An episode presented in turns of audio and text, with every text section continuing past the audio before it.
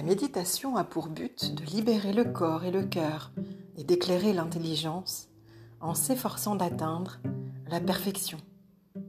La pratique de méditation peut se faire assise, en marche, en contemplation.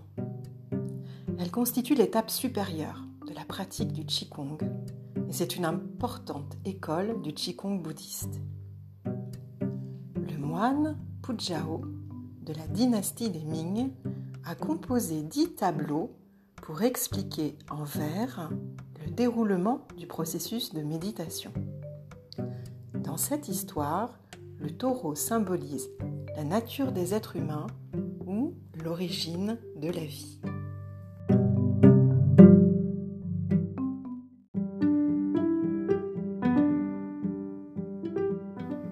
Le premier tableau décrit l'état sauvage, dans la vie quotidienne, on est toujours importuné par des idées frivoles et des désirs, ce qui engendre tension et inquiétude pour le corps et le cœur.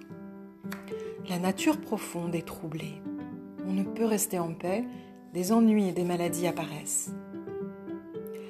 Au fond des montagnes, le taureau sauvage meugle et court à sa guise. Au-dessous des nuages noirs, il écrase des plantes à chaque foulée.